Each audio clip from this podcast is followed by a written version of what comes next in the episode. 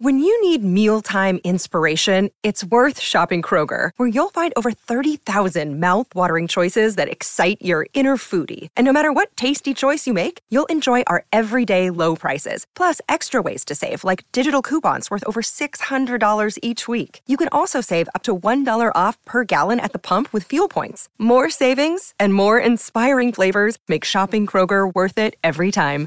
Kroger, fresh for everyone. Fuel restrictions apply. Hey, it's Ryan Reynolds, and I'm here with Keith, co star of my upcoming film, If, only in theaters, May 17th. Do you want to tell people the big news?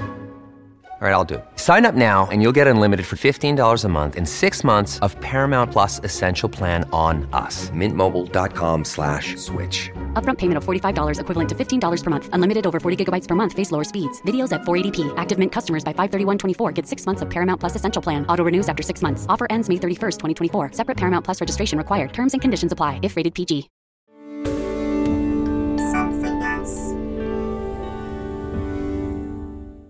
Hello, Giles here. And knowing that we have a family audience, and the Purple People often include some very young people, just to say that today's episode does include some language that some people may find uncomfortable or offensive.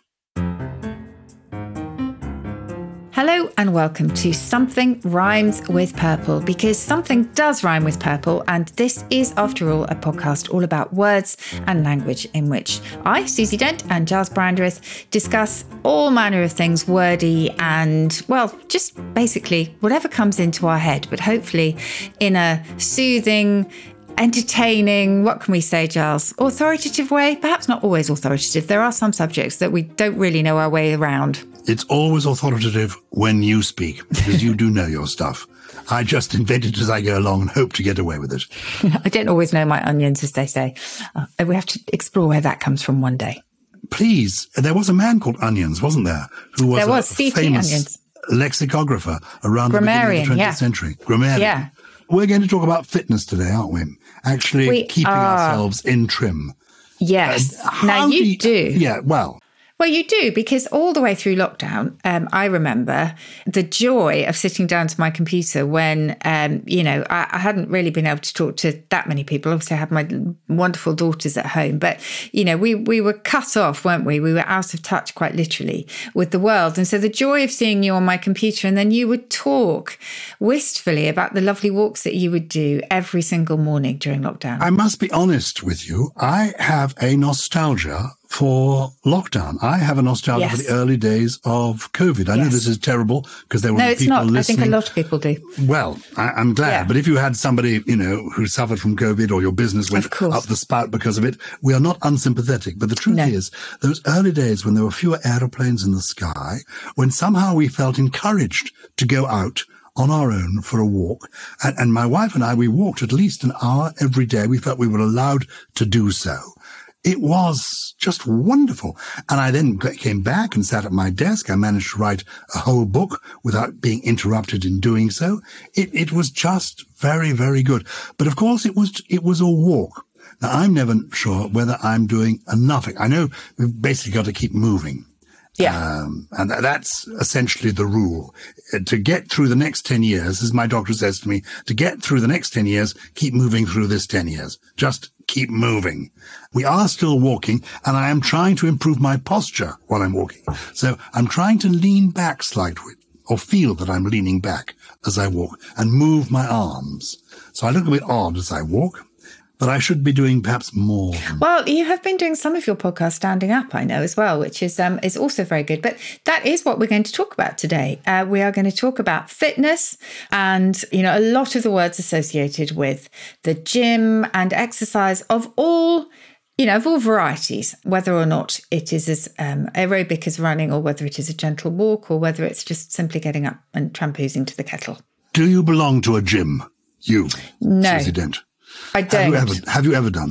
Um, only for a very brief time, and I, I it was funny. I, I sort of the gym guilt was such that it actually worked against me rather than for me. I was just it felt like a bit of a millstone around my neck and, and felt like a duty.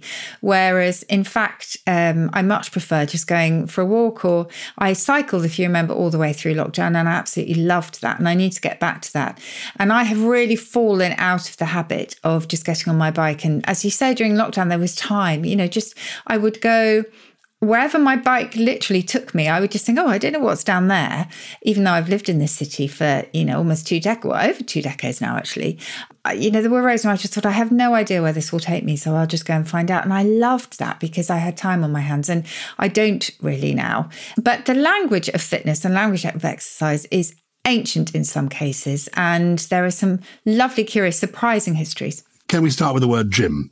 I ought to explain to people who don't aren't regular listeners that the city that Susie refers to is the city of Oxford. That's where she's yes. based. I'm based in the city of London.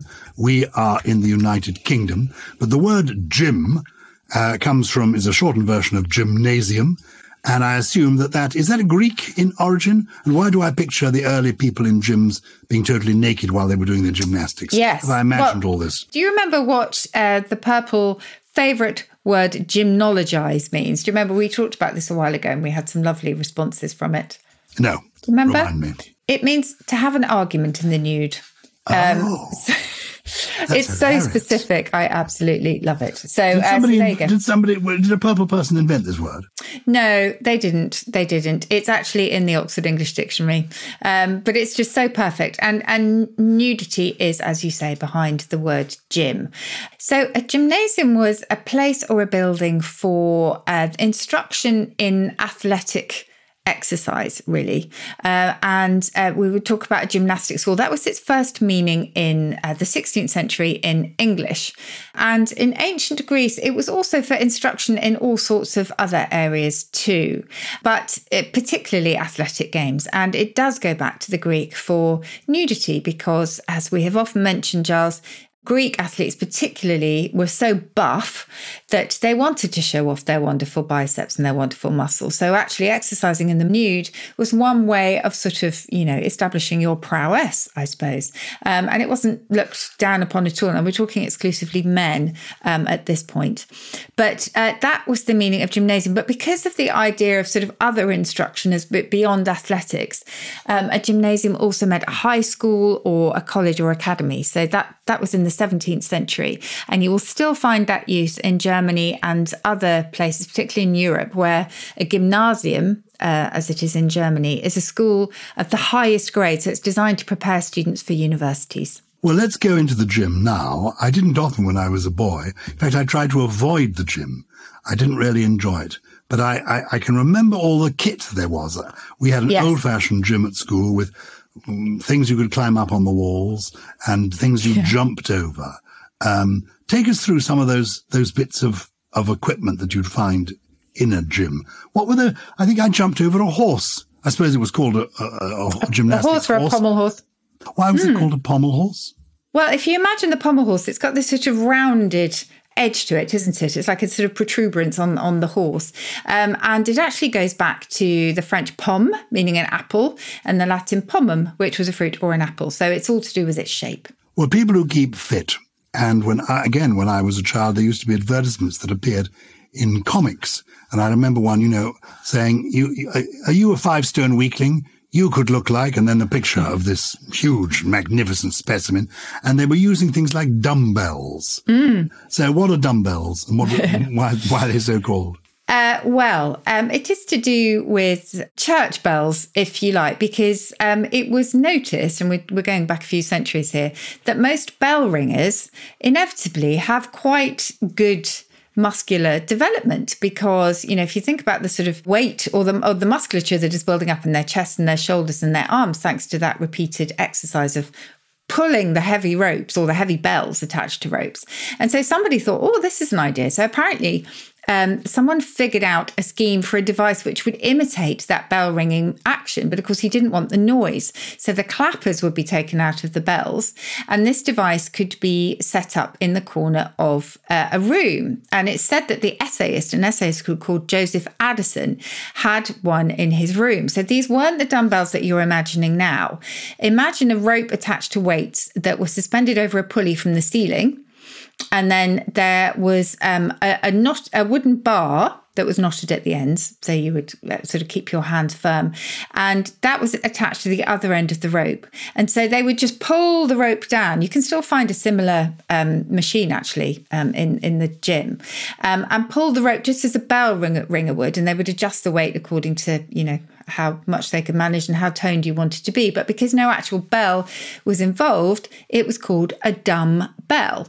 And then people realized that they could get much the same kind of exercise, even if they got through, get rid of the pulley and simply just have a sort of literally a bell shaped item that was made of metal. And so you could sort of lift those up. So you've got the, the bar and then you've got those two round bits at the end. You threw in there the name of Joseph Addison as though, you know, the essayist. Yes, I, I, don't know much about Joseph Addison. Well, um, do you? I, I, do, and maybe we should do a whole episode about Joseph Addison, or maybe in the Purple Club we could sort of do a deep dive into his life. Only because my mother was an Addison, and always felt that she must be related because her father was called uh, Lance Addison, and the great Joseph Addison 1672 to 1719 poet, essayist, statesman, was the son of a Lance Addison as well, who had been the Dean of Lichfield.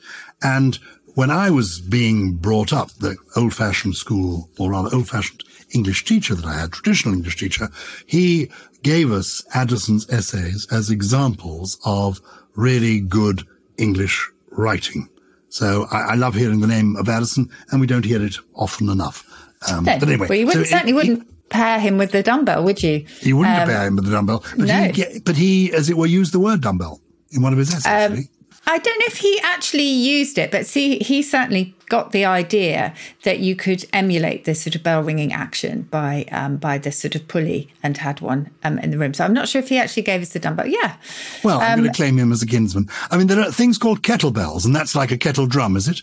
Mean, is that why it's called a kettlebell? Uh, no, it's a sort of, in some ways, it looks a little bit like a a kettle.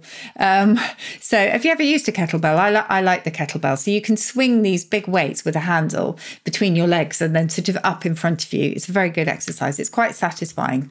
Um, have you ever done that? I've spent a lifetime avoiding all these things.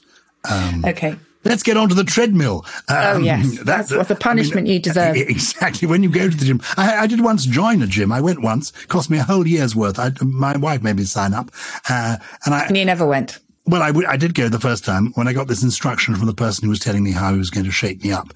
And he gave me the instruction while we were on the treadmill. I mean, he was standing by the treadmill and I was sort of walking on this. Now, treadmill. T- tell, I mean, it, it, treadmill also is what people had in prisons. I mean, but people exactly go right. and pay to be on treadmill. Tell me about it. Yeah, well, you can trace the treadmill, these prototypes for it, as far back as ancient Rome. And then you would find them used to carry heavy stones and masonry. And then they were used particularly in the milling industry, hence the treadmill. But in the 19th century, and you mentioned this idea of uh, prison and prisons and punishment, there was an English engineer called Sir William Cubitt who thought that this was actually a perfect antidote to what he saw uh, as the sort of slovenliness and idleness of prisoners. And this was particularly to, a jail in Bury St Edmunds in England. And he thought that this might, quote, reform offenders by teaching them the habits of industry.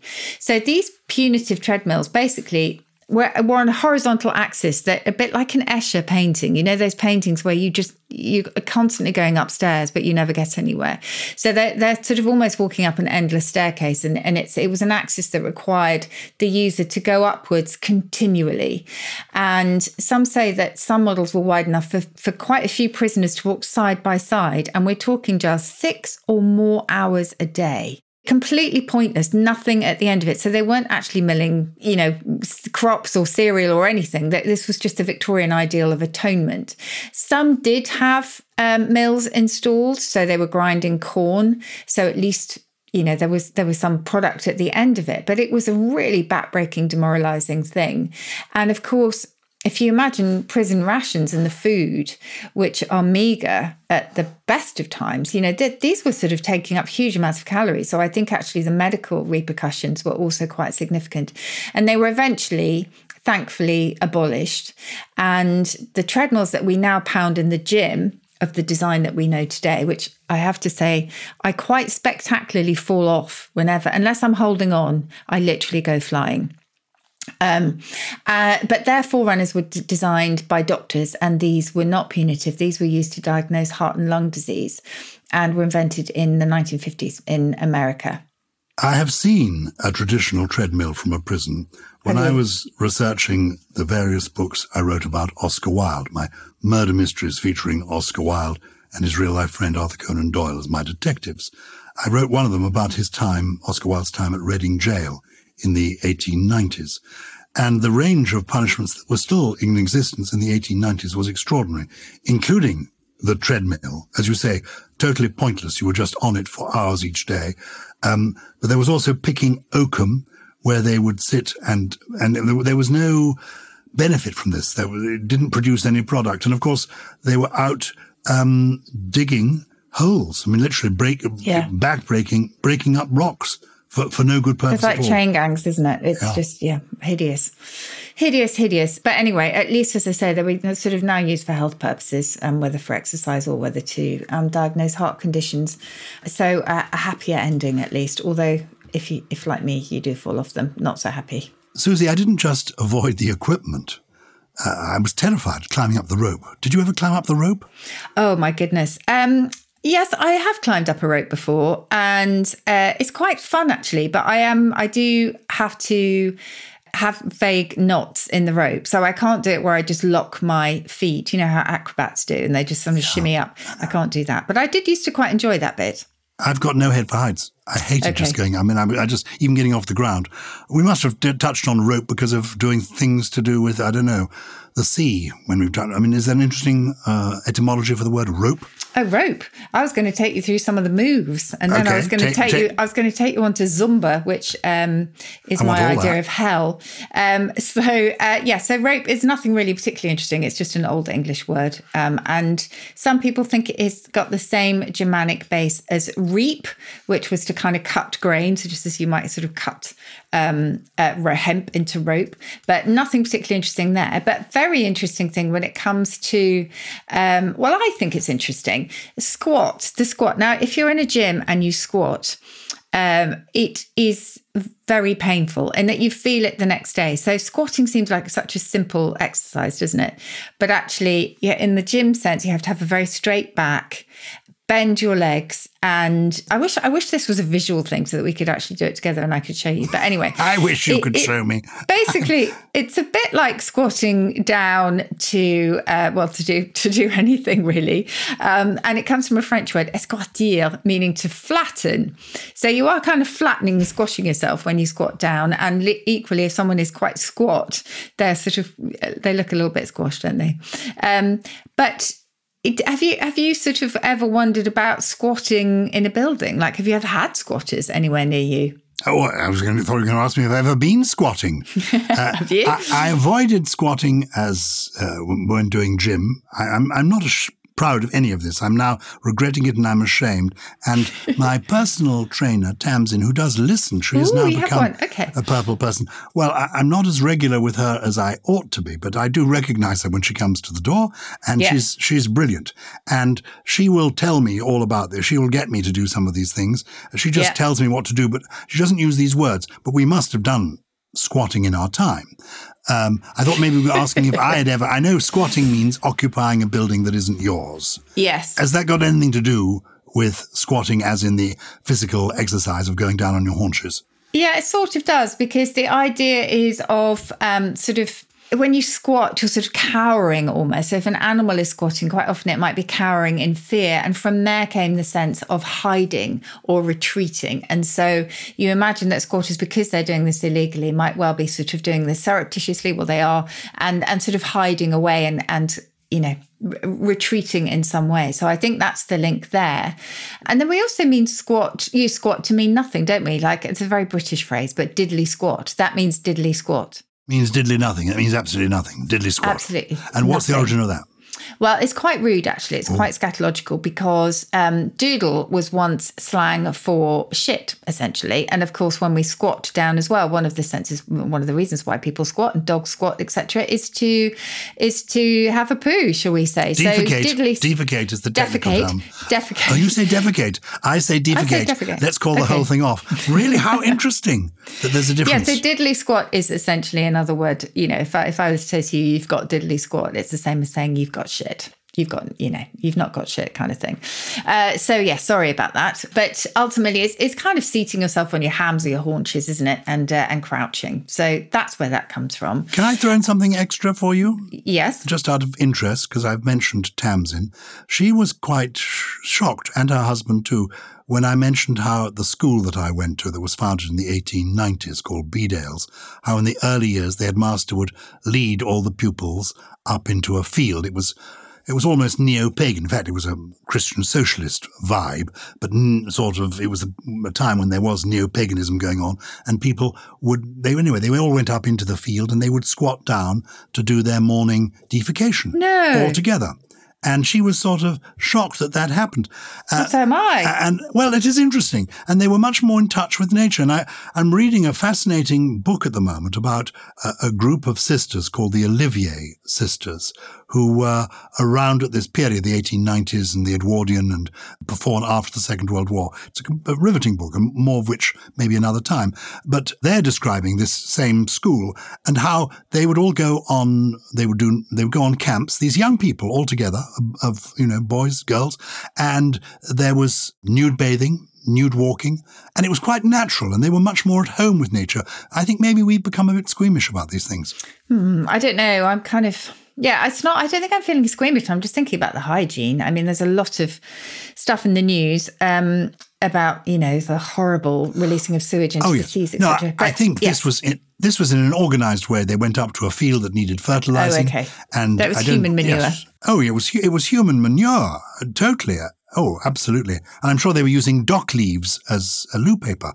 It was a it was a very respectable group of people. Well, moving on from squatting in whatever sense, I see you as more of a less of a burpee person, and I burpees again are infernal. They're just hideous. Have you ever done a burpee? You mean belching? No. Okay, I'm going to show you a burpee. Shall I take? I'm going to take my headphones off. I'm going to show you a burpee because I can only manage one. You can describe it as I'm doing it. Okay. Okay, she's taken her headphones off. I'm watching her on Zoom, everybody. She's taken her headphones off. She's in her front room in Oxford. And, oh, oh, and she sort of jumped. Well, I don't know if you could see the full extent of that. Could you? I could. Basically, her, her arms went forward onto the floor while her legs went bouncing back. yeah. And then you Uh, spring up and you have to do this stupid arm thing at the end. And, and it's called, why is it called a burpee? Well, it's called burpees. I'm glad you asked uh, because there was a general, and he was called a doctor actually. He was called Royal H. Burpee, and he was a U.S. psychologist, and he uh, devised the burpee test to measure agility and muscular coordination. And the, the main thing is that was just one burpee. You know, you have to do lots to make them really effective. And if you do, I have had to do 50 burpees in succession. It, honestly, it's hell. But I see you more as a Pilates type of person, which is another eponym. Have you ever done Pilates? So you're telling me that General Burpee was a real person. When you're doing burpees, Yes. it's named after him. That is beyond. It is. Let's just It's a great name, Let's just savor that for a moment. Uh, and uh, just before we get on to Pilates, and I saw the movie um, Pilates of the Caribbean. I know all about Pilates. We'll come to that. uh, you didn't give me. I was really hoping to see you give me a lunge because I have heard of a lunge. Oh, lunges are awful. Okay, I'll give you a lunge. I hate lunges, but usually the most effective lunges are when you do them with a weight. So I'll try and She's taking the headphones off dictionary. On. again, listeners. And in fact, maybe we could do a, a kind of keep fit podcast to get me into shape. Uh, all right. oh, she's holding books in her hands. Oh, and she's one leg is going forward, and then the other leg is going forward. And I think is this is to stretch muscles in the legs. And can I say her posture, ram, Never felt more like Basil Fawlty in all my life. beautiful posture, lovely ramrod back, and the legs were going forward. And Yeah. my, my uh, uh, Tamsin, my personal trainer, says this is to do stretching, and she says, "Are you f- are you feeling the stretch?"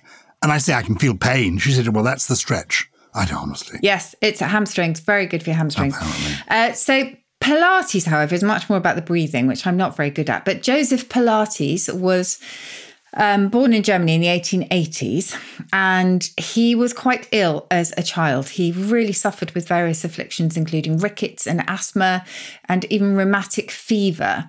And so he was determined to improve his physical strength, uh, dedicated his life to it, but also inc- improving the physical strength of others. And he was actually um, interned during World War One, for during the First World War, and so he really concentrated then on devising a series of movements that could be done in no equipment and in small spaces. And of course, that's where Pilates came in. And apparently, a lot of his moves were inspired by the movements of cats. So I don't know if he only had cats for company during his detention, but who knows?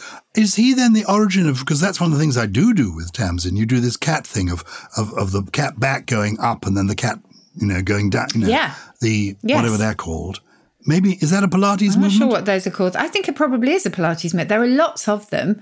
I found the breathing very difficult, so I, I'm afraid that's why I gave up. But also, I think I just need to be more. I've got a very bendy back, but there are such you need a lot of flexibility in all your joints for Pilates. And I unfortunately came in on an advanced class, and that put me off. Uh, the breathing is for me impossible uh, because she's constantly saying, you know, Yeah. breathe in on as you move. You know, It's unnatural, It's isn't completely. it? I mean, why are we breathing in at that point? Yeah. Now breathe out. I get con- totally confused.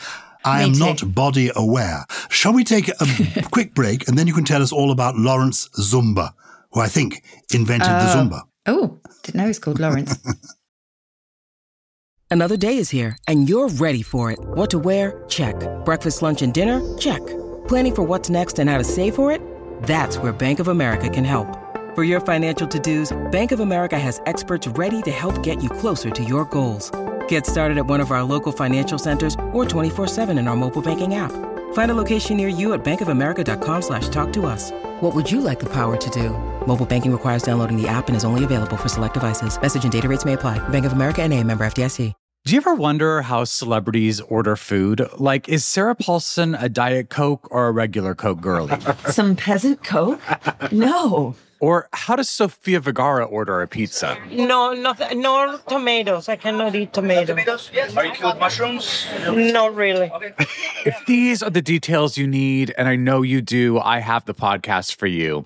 I'm Jesse Tyler Ferguson, and on my podcast, Dinners on Me, I take some notable friends of mine out to dinners in Los Angeles and New York City. Listen wherever you get your podcasts. That thing was delicious. This is Something Rhymes with Purple. We're in the gymnasium today, but we're both fully clothed, though Susie has been demonstrating to me from Oxford some of her moves. I've seen her lunge, I've seen her squat, and uh, she's talked about her Pilates class and how she went to the advanced one, which she should really have begun in the beginner's class. And um, Yeah. both Pilates and, well, extraordinarily, the burpee were named after people their originators. Was the Zumba? Is Zumba? I've heard of Zumba classes. Is there somebody called Zumba? Oh, I knew this was a. I think you knew you were pulling my leg with this one. No, there wasn't. It's a made up word, and ah. apparently it's a twist on the rumba, the classical Cuban dance. And apparently, Zumba was created in the 1990s by a dancer and choreographer called Beto Perez. Uh, it's it's capital Z in the dictionary. So like Pilates, you can't have it on the on Countdown, the show that you and I love, the, the game show, because it's a proper noun. You wouldn't be allowed it on in Scrabble either, I suspect. So it's a trademark. Possibly one of the most humiliating moments of my life, Giles, was when I did a. Do you remember when I did a, a 100k bike ride uh, for charity with my one of my co-presenters Rachel Riley and we we trained quite hard for it. It was called Ride the Night. It was through the night Windsor to Buckingham Palace and back. And before we started there was a sort of, you know, lots of warm up exercises. And unfortunately, Rachel and I were called up onto the stage, and we're talking probably about a thousand women gathered because it was a, um, a female event, gathered to warm up and to get our sort of, you know, all our juices flowing. And unfortunately, Rachel and I were called up just at the moment when the person introducing the whole event decided to do some Zumba, uh, a Zumba class essentially. So we were standing behind her and she said, Well, Rachel and Susie can join along too. I've never done Zumba before. I will never do it again. I couldn't keep up. It was it was a disaster. So I ended up with a thousand women just laughing at me essentially, um, because I was so bad. So that that's Zumba. This is why I couldn't go to a class because No. the humiliation of being with these sort of Yeah. tight, fit uh, people. The young ones, maybe you can cope with it because they're young. But if I came out across other older people like me who are much fitter, I'd resent it. I think what you need is uh, someone showed me a video on social media this week of a new kind of exercise whereby you are suspended from um, an elasticated rope. And you know how you get baby bouncers, which you hang from a door? Well, you have the same sort of seat that you get into. And essentially, you, you dance around and you're sort of floating a bit like a Teletubby uh, and you do your moves that way. And it looked a lot of fun. I think that does sound very much up my street. I don't know what it's If- called. I'll find If out. If I can get one of those installed here, I will demonstrate that for you next time round. Okay. Take me to the world of yoga. Is this to do with yogis, yogi bear, uh, yogurt? What gives us yoga? No, uh, Sanskrit gave us yoga and Hindu as well. So it, it comes though from a Sanskrit word meaning union. And the yoga that we know more or less is based on something called Hatha yoga, H A T H A, which is one aspect of um, a really ancient Hindu tradition of religious observance and meditation. And the highest form is, I think, is Raja, Raja Yoga. The aim of that is spiritual purification and self understanding. So a lot of um, meditation going on there. And the union is the union with the divine because you lose yourself in this, you know, you're transported uh, literally. You are beside yourself and, and communing with the divine. That is the ultimate aim of yoga. And are there interesting names for yoga positions? Because I've seen occasional books illustrating yoga positions, and Hmm. things like the lotus seems to ring a bell. I mean, uh, Yes. I don't do yoga. It's one of my uh, aims in life to do yoga, but I think the one that most people know are downward dog, or as um, the current presenter of Countdown, Colin Murray, puts it, downward duck. He literally thought it was a downward duck. There's the cobra pose, um, a lot of them to do with animals and the sort of, you know, the, the kind of positions that, that they might naturally strike. what is the downward dog? The downward dog is when you are bent over and oh my goodness, are you touching your ankles? Pur- purple downward doggers, excuse me for putting it that way, will know exactly what what uh, a downward dog is, so they can enlighten us. Maybe they can send us photos. Do make them respectable photographs. them respectable, from your exactly. from your put your kit on, even if you're in the gymnasium before you send these photographs. Which suddenly takes me back to actually uh, that room at the back of the gymnasium at school where there was the the the, the rough um, mattresses. That's Hmm. where I first discovered the Kama Sutra, and I think in the edition of the Kama Sutra that whoever it was had it at school, there were things like rather like yoga positions that were drawn in the book. Did you ever look at the Kama Sutra? Uh, no, I can't say I did, but I remember I went to a convent. Um, so I've just looked up the downward dog, though. I can describe that Oh, as opposed to a Kama Sutra position. So this is one in which the body assumes an inverted V shape, and your hands hands are not on your ankles; they're on the floor, and your buttocks are pointing upwards. So that is the downward dog. Aerobics. Uh, we people talked about going to an aerobics class. Oh, yes. What's that about? Um, well, aerobics is typically sort of low intensity, but kind of long duration. At least that's how it um, originated. And it increases the body's oxygen. And so it's aimed very much at improving cardiovascular fitness. But it can be quite vigorous. Um, I think most of us associate aerobics with disco music, don't we? And, and massively got into it in the sort of 90s. But aerobic itself is made up of aero, meaning air, and then bios, meaning life. So it's all to do with that sort of oxygenization, if you like. And then if you undertake anaerobic exercise, which is really high intensity, that is where you are kind of almost deprived of oxygen. And, you know, your body has to find energy from other sources and particularly from fat. None of this sounds much like fun to me. When I see the word aerobics, I divide it into two parts. The second part is Bix. I love a Bicky. And the first part is aero.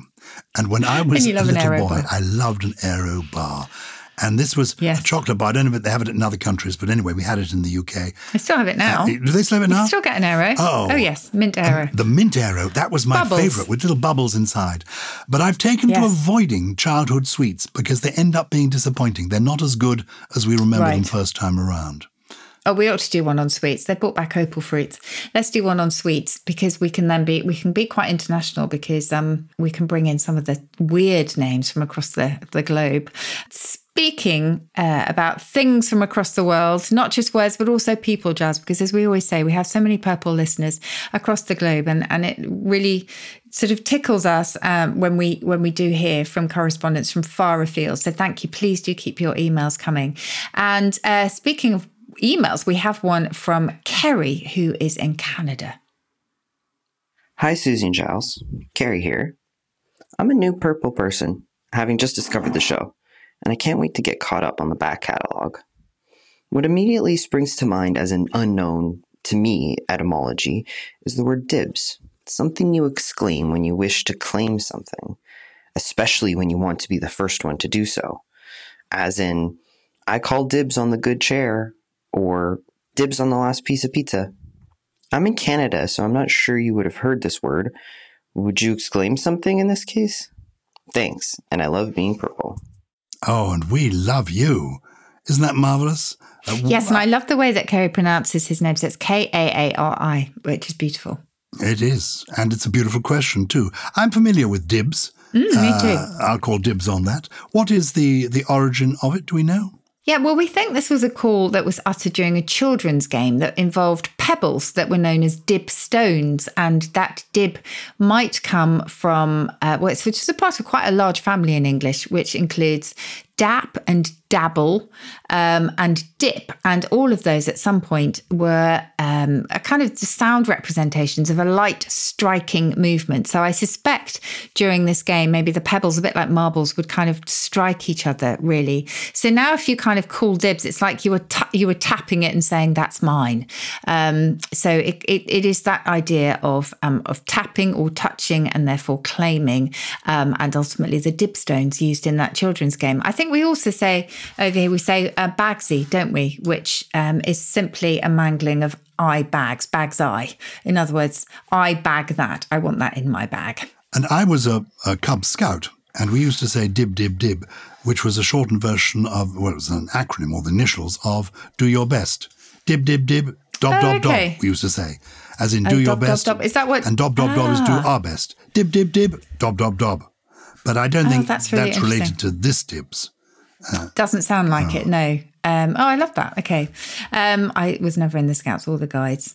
So please, as I say, do keep sending your emails in because we absolutely love them. Yes, if you want to be in touch, do be in touch. It's very simple to contact us, purple at somethingelse.com. Uh, Susie, you always give us three special words every week. What trio of words have you got for us today? Well, the first one is uh, we were talking earlier about squats, etc., um, and possibly being a little bit squeamish. Cackle stomached. Uh, this is old dialect, particularly from Worcestershire in Britain. Cackle stomached mean have it means having an easily disgusted stomach. So it's one that turns very, very easily. So it's another word for being squeamish, but I think it's just more expressive. Um, And speaking of food, you know, I've talked to you before about pingling, uh, which has lots Yes. of, of different meanings, either a cat sort of kneading your lap or um, being very picky with food. Well, uh, staying with food, there is also a linard, L I N N A R D, and that's dialect for being the last to finish a meal. So if you're a right linard at the table, it means you're a very slow eater, which of course is a very good thing to be, but you will be beaten by those who are a little bit greedier. So you're the linard. And finally, I only mentioned this, we'll never use it, but it made me laugh. Again, in another old dialect dictionary, I've been delving into those this week. Um, the last name on earth that I would associate with tyranny is Norman. So Norman in Britain is it's a fairly old-fashioned name, and uh, it's often because we had comedians like Norman Wisdom. For those old enough to remember Norman Wisdom, it was very sort of slapstick, hapless comedy. Norman is normally associated with somebody who is just a little bit maladroit and and uh, more maladroit and clumsy.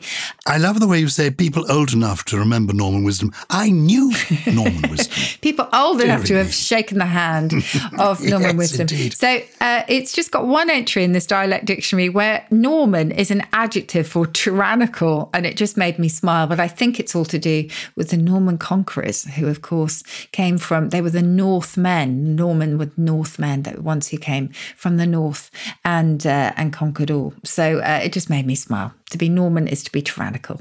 Lovely. Three lovely words. And I've got two little poems today. Lovely. Uh, I've got two little poems because one of them is a poem that I've, I think, shared with you before, but I'm sharing it with you again for a reason. The one I don't think I've shared with you before is by my friend Jane McCulloch. It's from a collection called The Breaking Wave. And, uh, a lot of her poems about, are about the travails of, of love from a woman's perspective. And this very short four line poem is simply called You Still Don't Understand. I tried to tell you in a letter. Now I'll say it in a verse. When good, no one was better. When bad, no one was worse. That's brilliant. that's, a, that's a great poem, isn't It it? is. Summing up a relationship that's been and gone. And speaking of relationships that come and go, Susie, you and I, I think next week, will be saying uh, goodbye to our friend Lawrence, who has been our producer on hundreds of these very special. Uh, Pretty much podcasts. all of them from the start. And he has made so. Purple what it is. We've done 170 or 80 or anyway. He's been there right. But anyway, but he seems to want to, I don't know, do other things with other people. I don't know how that could possibly be. um, but but there we go. No, So, he has had uh, a, a very thoroughly deserved promotion and is going to go on to be an executive producer somewhere else. So good luck to Lawrence. And boy, will we miss you. And so my poem for him is my favourite poem by Hilaire Belloc. And it's again just four lines and it goes like this. And I have shared it before, but I, I, I couldn't think of a better one to share uh, with Lawrence than this. From quiet homes and first beginning out to the undiscovered ends, there's nothing worth the wear of winning but laughter and the love of friends. So this is thanking Lawrence for the laughter and the friendship. Yes, thank you. And and genuinely, anyone who is a purple person and who does enjoy the podcast, they really have Lawrence to thank because he is he's more than our sort of third wheel. He's the hub, isn't he? And so we will miss him greatly. Um, so good luck to Lawrence, and thank you to all of you for continuing to stay with us. 170 odd uh, podcasts in. Um, do keep listening, and also um, do join the Purple Plus Club if it appeals. We would love to have you to listen to more witterings uh, twice a week. You will you will get those. Um, if you loved the show, please follow us um, wherever you get your podcasts, and do recommend us to friends and family. And we are now on social media. You can find us on at Something Rhymes on Twitter and Facebook, or at Something Rhymes with on Instagram. And you know, Susie, people run up to us in the street and say, I'm a purple person. And I think we should do it like they used to have advertisements for pr- promotions for newspapers in the 1950s on the seaside. You would go up and, and you would say, uh, uh, You are Lobby Lud, and I claim my five pounds. I think people who come up and say, I'm a purple person, we should have one of those sweets called a purple heart that we can give to them. Oh, that's a lovely idea. It's a thought, anyway. Something Rhymes with Purple is a something else than Sony Music Entertainment production. It was produced by Lawrence Hooray. And Harriet Wells, yay! With additional production from Chris Skinner, Jen Mystery, Jay Beale, and is he still with us? He is. He's, he's doing the downward dog somewhere, where Lawrence is doing the upward dog, and, and Gully is just, I don't know, he's just squatting somewhere in the corner. What she's doing is diddly squat.